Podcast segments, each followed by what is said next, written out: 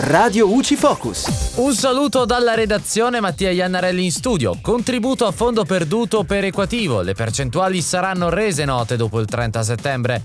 Il Ministero dell'Economia e delle Finanze ha fornito alcuni chiarimenti in ordine all'erogazione del contributo a fondo perduto perequativo, previsto dal decreto Sostegni bis a favore degli operatori economici colpiti dall'emergenza Covid.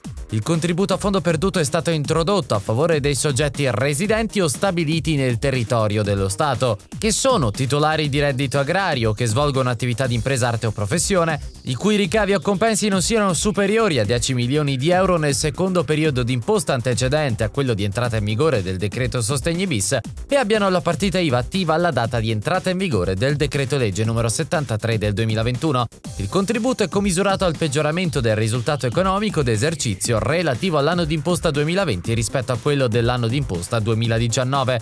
L'accesso al contributo è subordinato alla presentazione anticipata della dichiarazione dei redditi relativa al periodo d'imposta in corso al 31 dicembre 2020 entro il 30 settembre 2021. E dalla redazione è tutto, al prossimo...